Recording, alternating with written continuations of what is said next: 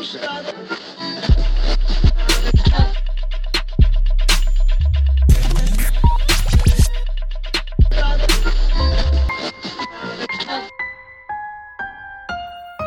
mal hören. Professor Wojtecki's Brain Radio. Eine Audiokolumne. Wir müssen über Fußball reden.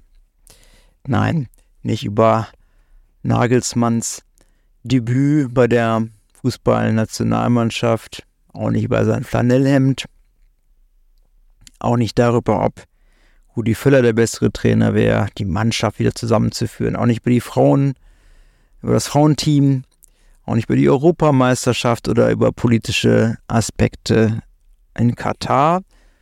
Nein, es geht mir jetzt in, diesem, in dieser Folge darum, um das Risiko von Kopfverletzung, von Schädigung des Gehirns, von Verhaltensveränderungen, von Abbau der kognitiven Leistungsfähigkeit, die mit der Häufigkeit von Kopfbällen einhergeht. Es gab in JAMA Network Open in diesem Jahr eine Publikation, bei der Profifußballspieler in der englischen Liga, die mittlerweile in Rente waren, befragt wurden, wie oft sie pro Spiel und pro Trainingseinheit etwa Kopfbälle gemacht hatten. Und bei diesen Menschen wurde auch per Telefoninterview Gedächtnis, Konzentration, verschiedene kognitive Tests durchgeführt.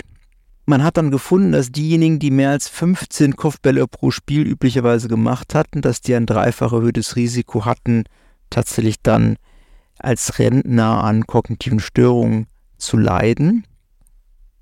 Das ist doch ein beachtliches Finding. Man muss einschränkend sagen, nur ein geringer Teil der Profi-Fußballer, die angeschrieben wurden, haben auch reagiert und haben mitgemacht. Also vielleicht ist nicht ganz repräsentativ.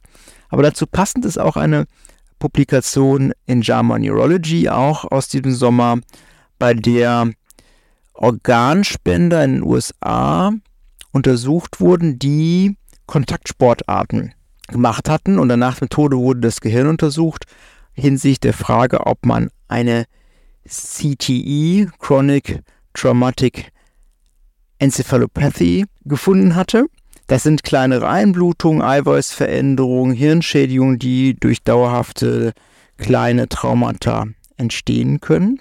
Und man hat bei über 40 Prozent derjenigen, die Kontaktsportarten durchgeführt haben, diese Veränderungen im Gehirn gefunden. Diese Veränderungen können tatsächlich, wenn sie stark ausgeprägt sind, zu kognitivem Abbau, Aggressivität, psychiatrischen Veränderungen führen. Man weiß, dass vor allem bei American Football Spielern diese starke Veränderung haben, dass die starke psychiatrische Veränderungen durchmachen, aber eben auch bei allen anderen Kontaktsportarten, Rugby, Eishockey, ähm, aber auch unser Soccer war dabei. Und auch eben Menschen, die das nicht professionell gemacht hatten, hatten eben durchaus diese Veränderung.